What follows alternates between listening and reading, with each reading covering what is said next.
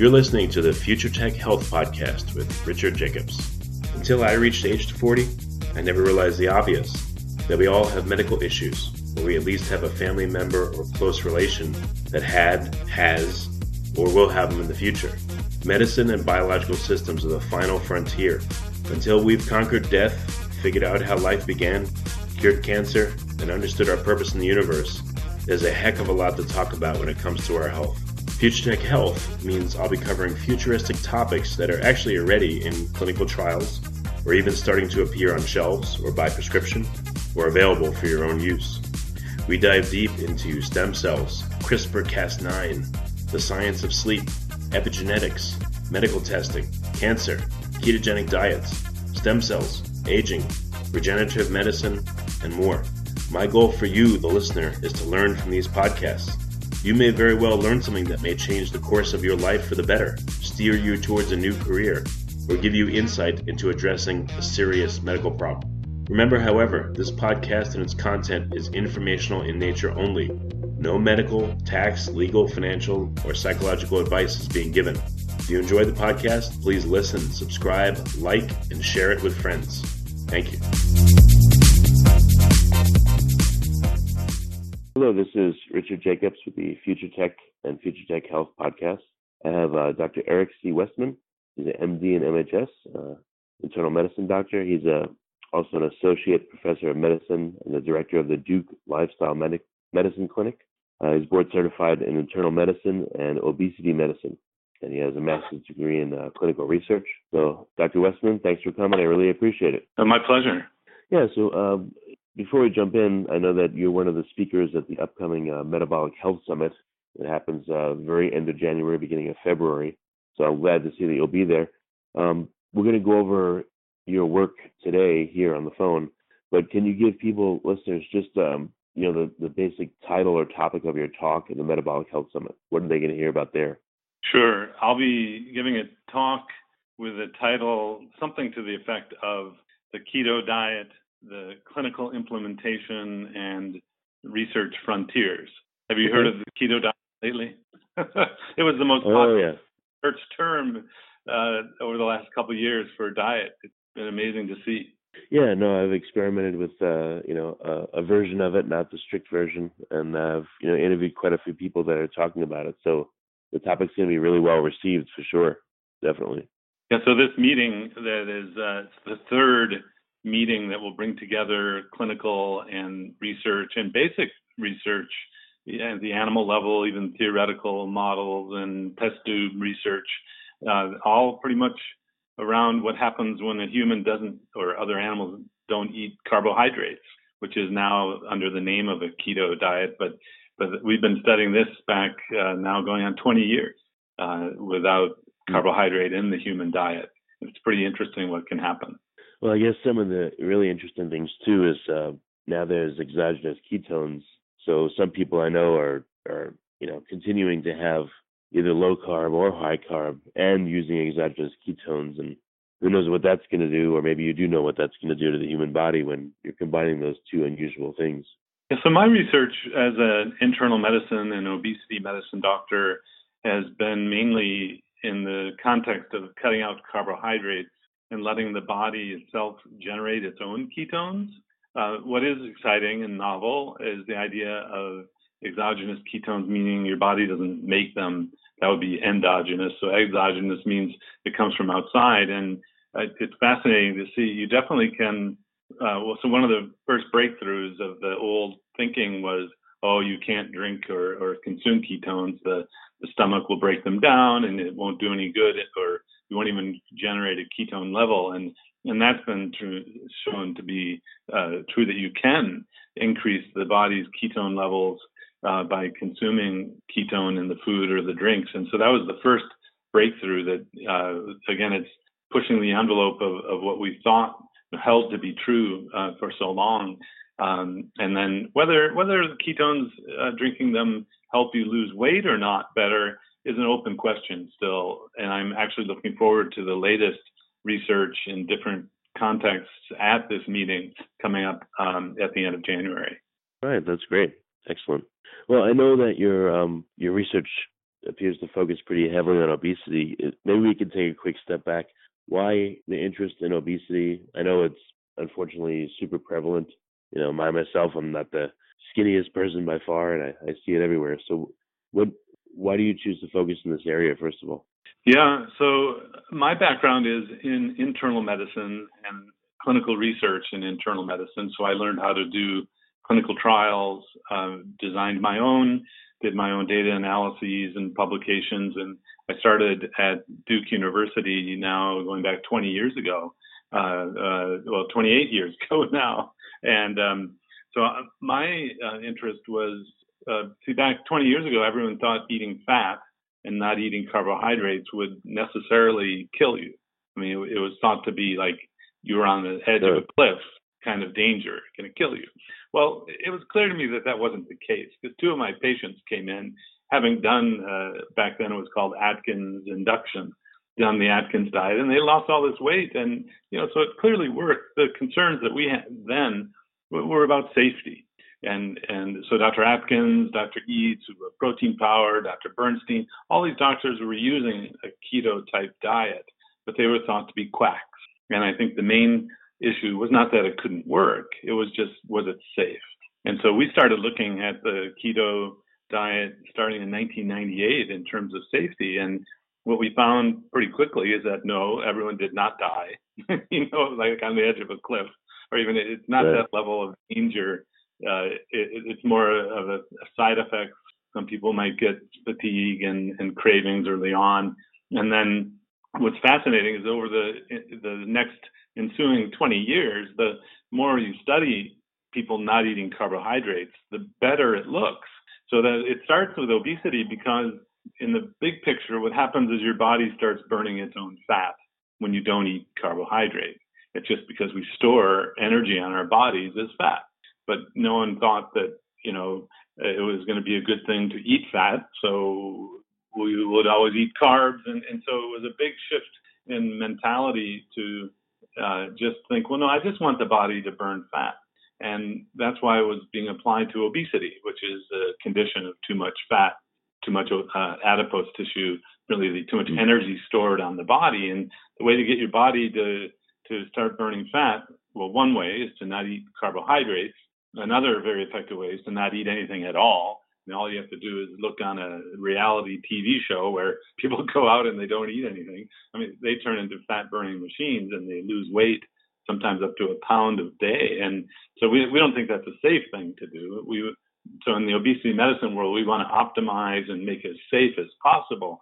The idea of burning fat to lose uh, to lose the body fat and to fix obesity, and that's why it really started. Um, as a obesity treatment and still continues today. You know, just as an aside, um, one of the reasons we have obesity to such a great degree today is that uh, one of the influences was a governmental guideline came out in the 1970s that said eating carbohydrate was healthy and eating fat was bad. And and it was not evidence based at all. There was no science behind it. And so the the companies that made these foods that didn't have the the fat in it that had a lot of carbs in them, and so now we have the biggest diabetes and obesity epidemic that there's ever been. And it turned out that there was sort of a governmental um, industry um, uh, um, working together to sell the foods that you know the wheat and the corn that America makes, and, uh, and without regard to the downstream consequences. So, um, but obesity uh, is the first uh, no brainer that the keto diet is good for. And then, of course, type 2 diabetes, meaning elevated blood sugar all day long, is very effectively treated by not eating sugar. And, you know, that's the other kind right. of duh, you know, why, why did we not think about this? Uh, so when a patient, when one of my patients that I see, I see a wide range in a uh, private practice within a university, I see wide range of educational levels and all that. The fat burning idea is a little harder to, to teach, but the idea that eating or drinking sugar raises your blood sugar and diabetes is a problem of elevated blood sugar is very simple to teach. so uh, I basically don't want don't want people to eat or drink things that raise the blood sugar, and uh, why that's so difficult for even doctors today to understand. It, it's a whole nother, you know, there are books written about this now as to how the the uh, idea, the science was weak, and the, the governmental and industry uh, products that were developed were basically to make you addicted to the food. And anyway, it's uh, long story short, it can be fixed by just stopping the carbohydrate consumption, which is now known as the keto diet. Well, I wanted to ask you um, some more advanced questions on keto. You know, because I've spoken to a lot of people, and I, you know, the basics of it seem to be pretty clear. But um, but I want to ask you, since you've studied it for so long and probably in such detail, what are the outliers of it look like? You know, for instance, are there people where the keto diet just doesn't seem to have any effect on their weight, or um, you know, are there any unusual metabolic instances you've run across? You know, again, it, it works for a lot of people. I'm sure. Unfortunately, nothing seems to work for everybody. So maybe it's in those areas, again, the fringes that uh, maybe you found some interesting findings. Yeah, well, you know, I, I think that's the next evolution of of the science and research about the keto diet. The the idea that uh, it will be harmful for everyone. Well, that's that's just not true. We, we that's established.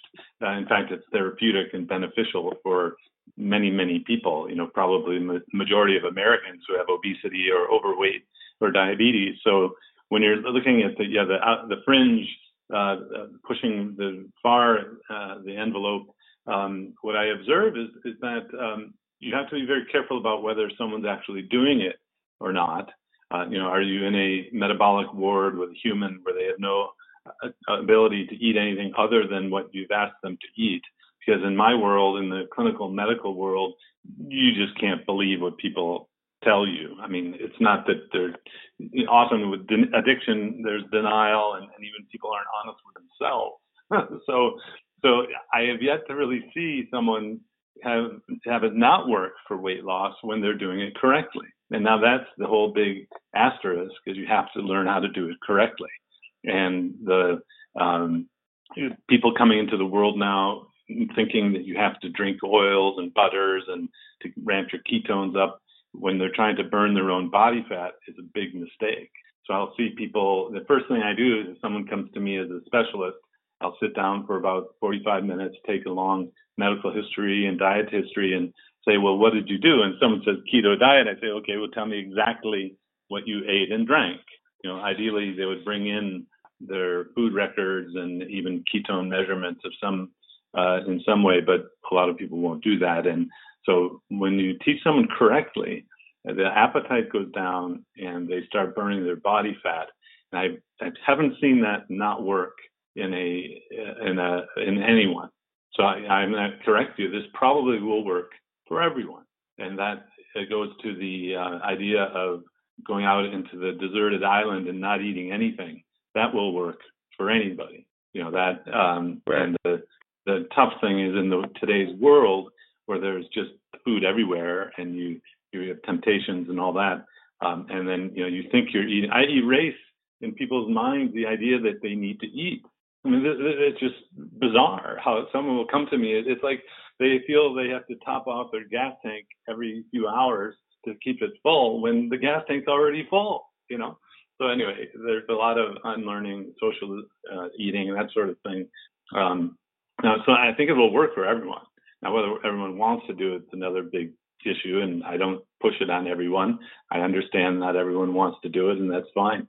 Um, there are a lot of ways to go about managing health, and um, until there's more science wrapped around keto is definitely better in in a human uh, kind of study paradigm. I'm I'm really kind of looking and just being open-eyed. You know, I, I don't think we have the data to say everyone should be doing it.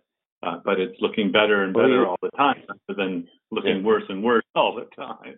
Uh, well, you, you mentioned um, people that are consuming lots of oil. So I have a question. Um, a few researchers have said, well, you still do have to watch calories. If you have too many calories, and especially if you're consuming uh, lots of fat calories directly, that it can uh, stop any weight loss. It'll keep you where you're at. So, what do you, you know? Do you see situations where someone is actually adhering um, moderately to the keto diet, but maybe they're consuming an excess of calories or an excess of fat directly. They're drinking oils, like you said, uh, coconut oil, olive oil, having tons of fat. Um, Would that stop their weight loss? You know, what about those situations? Yeah, so put me in the camp of those who think calories matter and that you can overconsume calories, including fat calories, and not lose weight on a keto diet, because that's what I see in my clinical practice. Um, and now, uh, you know, informal research studies that have gone through peer-reviewed publications, there are zero studies. So we're all kind of using our best intuition, what we see in our practices. Uh, in fact, there's, there's uh, the science is at the level of a of an individual. His name is Sam, who lives in the UK, who put himself on a 5,000 calorie per day diet of different macronutrient compositions, and he actually gained weight on a keto diet. Of course, so that's one human and one metabolism. Uh, but no, calories do matter, and uh, the interesting thing is that they don't behave the same uh, depending on the food they come from. So there's a metabolic cost of burning calories if you're eating proteins and fats, when sugar calories uh, really just you know comes just with energy and, and there's no metabolic, well, very less metabolic expense to burn them. Of course, when you step back, the nutritional value of something that just says sugar or starch is also biologically almost nil. I mean, there's no protein, there's no fat, which are really the essential nutrients that the human body needs. So it put me in the camp of those who still believe calories matter. It's just that it's not as easy to calculate as we've been led to believe. Well, perhaps the keto diet's more tolerance. I mean, so for regular diets, the, the thinking seems to be, you know, you need to be in a caloric deficit in order to lose weight. Is that, in your just observations, is that true with keto, or is it more tolerant where you could be at, uh, you know, you, you're getting the calories that you need metabolically, maybe you're even at a slight surplus and it still works, or do you have to be at a deficit as well? Well, when you talk about a caloric deficit, I'm assuming you're including the metabolism speed and the amount you're burning through exercise. So if all right, of those things are yep. held held um, and considered, well, the recent science, and this is David Ludwig at Harvard, uh, shows that you can actually eat more calories and and lose weight, the same amount of weight. I mean, this we knew this back when uh, Steve Freedland and John Mavropoulos was doing uh, they, they were doing a study here at Duke looking at cancer. They had to feed the the animals more food to keep the weight the same if they were doing a low carb keto diet. So you know you you either choose to keep the calories the same and let the weight go down with the animals, or you keep the weight the same and feed the animals more. So you can't accomplish both. So I guess what I'm trying to say is the the metabolic rate goes down, but it goes down less when you're losing weight on a keto diet. So there's actually a small metabolic advantage, is the term that's been used for ages, and it does exist. It's not the main reason why people lose weight. They clearly eat less than before in, a, in the clinical trials that we've done, again, when they're taught properly. And we've never asked people to drink fats, and that's something new that needs to be studied formally. Uh, I would love to help do that study, actually, consulting or do it myself, where we look at a current keto teaching sort of diet, let you have drink oils and butters and, and versus one, the classically low carb, but don't add fats and to see uh, which one works better. Um, yeah, calories matter and you do need a caloric deficit. It's just that how things change depending on things change depending on what you eat. And the keto diet looks to be better.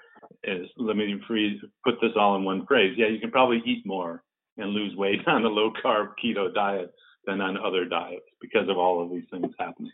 Okay. And what if you're someone that, um, let's say you've had your gallbladder removed, or for some reason metabolically you're just not good at breaking down fats? Would that present a challenge to the keto diet? And what would you do in those circumstances? Yeah, in my experience, the gallbladder being there or not doesn't matter. So that unless you're really, again, if you're, well, uh, if you're drinking lots of fats and oils, A, you might get nausea and stomach upset, which I do not see in people who don't drink oils. Um, there's a uh, if you're generating ketones in your from your own body fat, you wake up in the morning and you're just not hungry, and you don't have to add in these things. So you could be drinking too many oils and overcome the uh, lack of gallbladder bile. Uh, sort of a, a it's a a, a, amount that's accumulated and then it squirts out timed with the meal so that you digest the fats better. But if you're just eating real foods in a low carb keto way, I don't see having a gallbladder as necessary at all. And I know a lot of people come in with that thing that uh, thinking that it's bad, and no, I don't don't see that. Even after Roux-en-Y gastric bypass surgery, where the stomach is made about as big as a hen's egg, and then the the intestines are rerouted so that the timing of the gallbladder secretions really have no relation to when someone's eating something. Even a keto diet does well in that context as as, well. And so, you know, another frontier that I'm working on because I get a clinical population where other doctors are sending me their most difficult patients.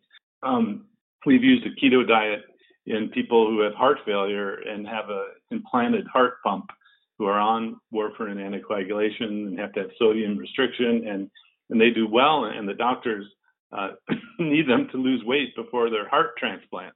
And so they don't want to add in a new new medicine or do an operation. And and so the idea that you can manipulate the food and other and these other medical uh, you know even very seriously ill medical populations is pretty neat. And that, that's one of the frontiers that I'm pushing in that uh, there are other doctors who want to operate on the knee or the hip or something, but people are too heavy and they want to do something that's relatively safe. And so we've developed a rather simple, safe protocol with monitoring. If someone's on medication, uh, it requires the doctor or, or nurse practitioner or physician assistant to understand those medical problems. But uh, having a gallbladder or not doesn't matter. I mean, that and if someone thought it might be a problem, I, I teach them what to do. And then it's not just a, a snapshot. In my world, I have people come back and we talk about what they're doing. There might be some mid-course corrections that happen. Um, or for example, in someone who couldn't tolerate all the meals, meal size, we would have them eat less um, food, less, but more frequently. I mean, so there there are certain fixes that we use just um, has empirically in certain individuals. Um, you work with um, patients that, let's say, they have diabetes and maybe they're on drugs like metformin or statins or things like that, and do they end up combining that with the keto diet, or do you do you prefer to just have them just do dietary intervention and not uh, combine it with any other drugs? Well, if someone comes to me, my ideal spot to intervene for diabetes is before they're put on any medication and and every patient should be given a choice. Uh, yeah, you can go the medication route, but you know what happens there? Most people will gain weight and they will have diabetes forever. Or you can do a lifestyle route, and keto is just one of many lifestyles where you, if you intervene early, you can actually reverse the diabetes without medication at all. But I, I'm thrown into a medical world where the typical patient that I see is on insulin and metformin for the diabetes, sometimes hundreds of units of insulin. They're on antihypertensives, often two or three antihypertensive blood pressure medicines, so we have to monitor that. they're they're on statins for the. I mean, that's the statins are the, a minor thing when it comes to the medical deprescribing of all of these things in a clinical context. So you know that's a whole different world of health optim- optimization, and do you want to worry about cholesterol when you have no arterial disease at all. I think that's a big distraction. What you want to do is to keep the blood sugar down um, and and keep the carbs as low as you can. Uh, thinking generally as an internist now, in, in when you're trying to reduce or prevent chronic long-term issues that face us today. And then, um, do you have patients that will lose weight for a time and then stall out and stop losing weight, even though they may have a lot more weight to go? Is that a common scenario? Or, you know? Yeah. So when we looked at our uh, our clinical sample, I treated about 5,000 people. Uh, we have more data on 2,000 people over the last five years. The average BMI or body mass index is 35, which means most people have between 100 and 150 pounds to lose to become a normal weight. Um, just to give you an idea of, of the the world I'm in. It's like going to a battle zone, you know, in a war zone to learn how to do surgery, you know. Um, so yeah, stalls can happen. Although on a keto low carb diet, the most common stall reason for stall early on is that carbs start creeping back in. And even if you get information, in books that are written, even a book that I was on called The New Atkins for a New You. I'm one of the authors on that. We taught back then, and it's been you know eight years since that came out, that you would want to gradually increase the carbs. I'm not so sure that's true anymore. And in my clinic, I keep people as low as they can on the carbs as long as they can comfortably. And there's a subset of folks who just find this is a great way to live. They don't really miss things or they find substitutes. But you know, the most common cause for a stall is eating more carbs. The next most common reason is uh, a metabolic rate reduction internally, where you're you're not automatically reducing what you're eating over time. You're basically going to cut down your metabolic rate, and and sometimes I have to help behaviorally to say, well, look, you know, you, do you have to eat three times a day? Do you, you know, are you eating out of hunger or, or habit? You know, um, it's okay to eat once a day. You know, I'll give it a name, intermittent fasting. You know, it's all the rage. You know, it's kind of funny when people ask me, is it okay to intermittent fast? well, if you're eating really good foods like proteins and fats and a keto lifestyle, and you're not hungry and you eat once a day, of course that's fabulous. if you want to call it intermittent fasting, great, and put a name on it. But it's just kind of silly that I have to have people unlearn uh, that. I mean, I don't have to fuel myself by eating every hour. No, because you're running on your body fat. oh yeah, people like to give names to stuff. I mean, everyone does, and you know, it makes sense. When when you talk about um, keeping people low carb, um, can you put some general numbers to it? Like, um, you know, I've there's like an Atkins like or an Atkins mimicking diet or a keto esque diet, I guess you could say. Yeah, the strict keto appears to be, from what I've heard, you know, 80% fats and you know the rest is uh, protein and almost zero carbs. I've heard numbers bandied about like 20 grams of carbs a day or 30 grams of carbs. So, what are some of the uh, levels or metrics that you use with patients that uh, show them success? Sure. So, in my clinical research that we started 20 years ago, we contacted the doctors who were using it clinically, and Dr. Atkins started at 20 grams total grams or less for the day. Dr. Eades, uh, Dr. Mary Dan, and Mike Eades wrote Protein Power, and they used 20 grams total for the whole day. So the practitioners at the time found out by trial and error that 20 grams or less, and of course this is Americans living from 1970 to 2000, uh, whatever they were eating at the time and lifestyle and all. Um, and they kept people at 20 grams or less, wrote, wrote it in their books and used that in their clinical practices. We borrowed Dr. Atkins' method to do our own clinical research down at Duke University. And so what we studied was the 20 gram. And I, we were one of the only, Will Yancey, Dr. Yancey and I are one of the initial, initial researchers who studied this diet. And, and we thought as physicians, well, let's talk to other physicians who've used it. Maybe we can learn something. And so that's where we came up with the 20 total carbs. It wasn't us doing 20, then 30, then 50, then 100 every other researcher that I'm aware of that at the time had no experience using a low carb diet and they never talked to a doctor who used a low carb diet. They thought they were quacks. So they had to come up with their own method. In fact, one of the researchers that just published in the last year uh, out of Stanford came up with a strange methodology of, well, we'll let people figure out how many carbs they think they can eat. And then that'll be the what we have people do, which is totally not a clinical idea. So, you know, how people come to this um, 20 grams was the, if you want it to work for everyone, and that, you know, as a doctor, someone comes to me, they want it to work. I don't say, you know, well, you can start at 50, and then if it doesn't work, go down to 40. And I say, look, start at 20, it's going to work. See how you do, and then add back if you need to. But, you know, most people, if you like meat, poultry, fish and shellfish and eggs and cheese and, and, and veggies. You know, most people find that kind of lifestyle pretty palatable if it's, you know, taught in the, in the right way. So I don't know. That's another area for research.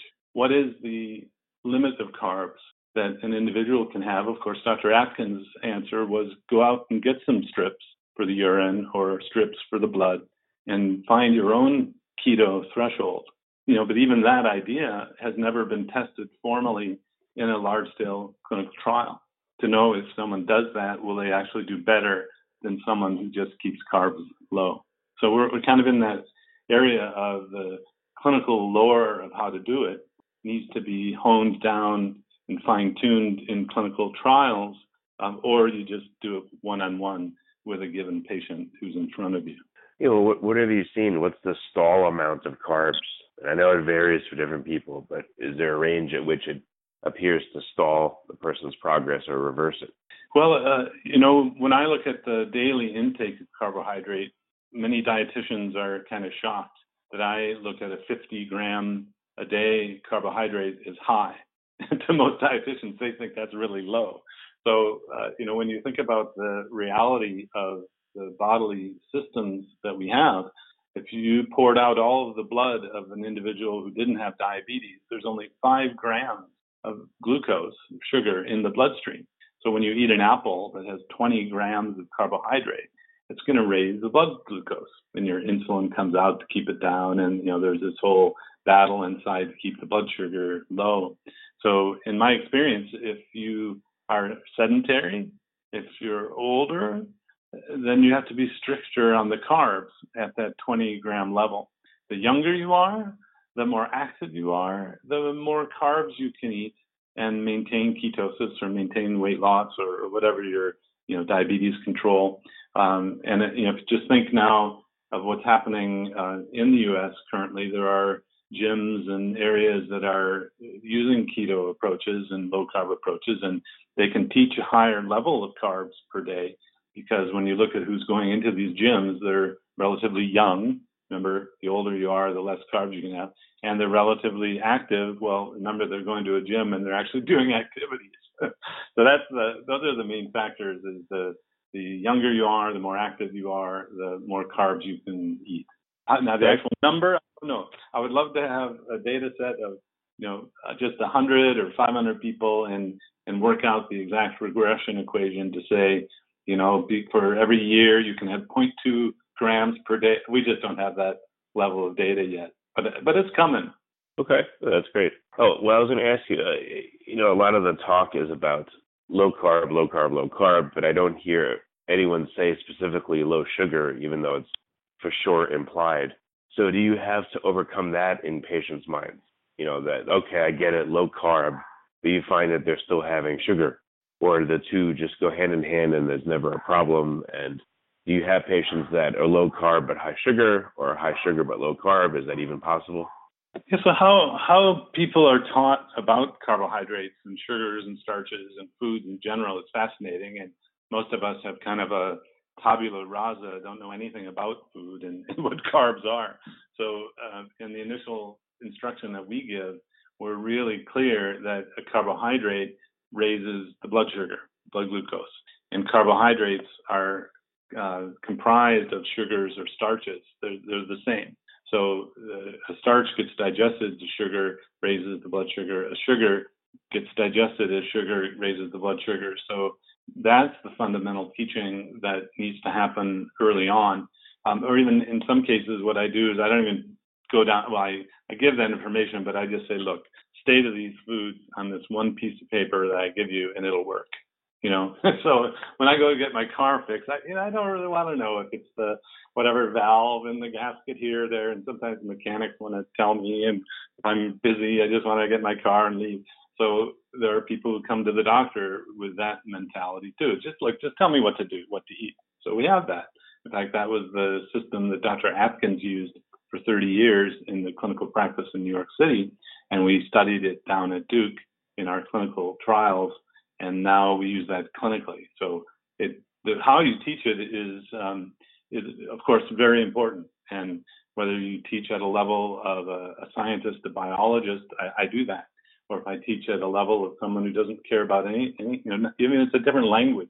you know, you just put the food that that don't raise the blood sugar, they give you great nutrition, and it can work well. But yeah, there's confusion about is it sugar? Is it starch? When I look on a label, I look at the sugars. No, we teach look at the total carbohydrates on the labels because sugar is added into that total carbohydrate level. Um, so you know, some people want it really simple. Some people want to know the deep dive, and and we can connect people to apps and websites and all that. Um, but when the world gets tough or rough or busy, you know, you want to have a simple system that people can fall back on. And that's the understanding that protein comes first, regard in regard, you know, irregardless of all of the keto hype and all these products. What you want to know is that what we really need is to give ourselves protein at the end of the day. And so that's basic teaching as well. Okay. Well, very good. Um, so we're kind of out of time. So what are some resources for listeners? You said there's, you know, well, obviously there is tons of stuff out there. Um, resources for someone that's just starting, then maybe resources for someone that has been on a keto diet or keto S diet and they're they're having trouble. Um, maybe a couple suggestions there. Sure. So just general information. I think worldwide the most popular website is called dietdoctor.com. It's based out of Sweden, and there's a free side and a subscription side. So there's a lot of great information to get started at dietdoctor.com. Our specific work that we've done at Duke, we're scaling up in different ways. One is a clinical program. There's good information at the website called healclinics.com. That's H E A L C L I N I C S.com. And then Adapt Your Life is another company I'm involved in that makes products that are keto friendly. And there's a lot of great information in, at that website. There are all sorts of apps and, and things that I've seen get people in trouble by focusing on eating too much fat rather than keeping the carbs low. And, and so if the app that you've chosen isn't helping you or it's not working, don't blame the diet for not working. It's the, how the particular app has been teaching you. And I, and I will take a lot of people from the the kind of bio eh, you know hacking world to just keeping things simple and it'll start to work then. Well, very good. Well, Dr. Westman, I really appreciate you coming on the podcast. My pleasure. Thank you.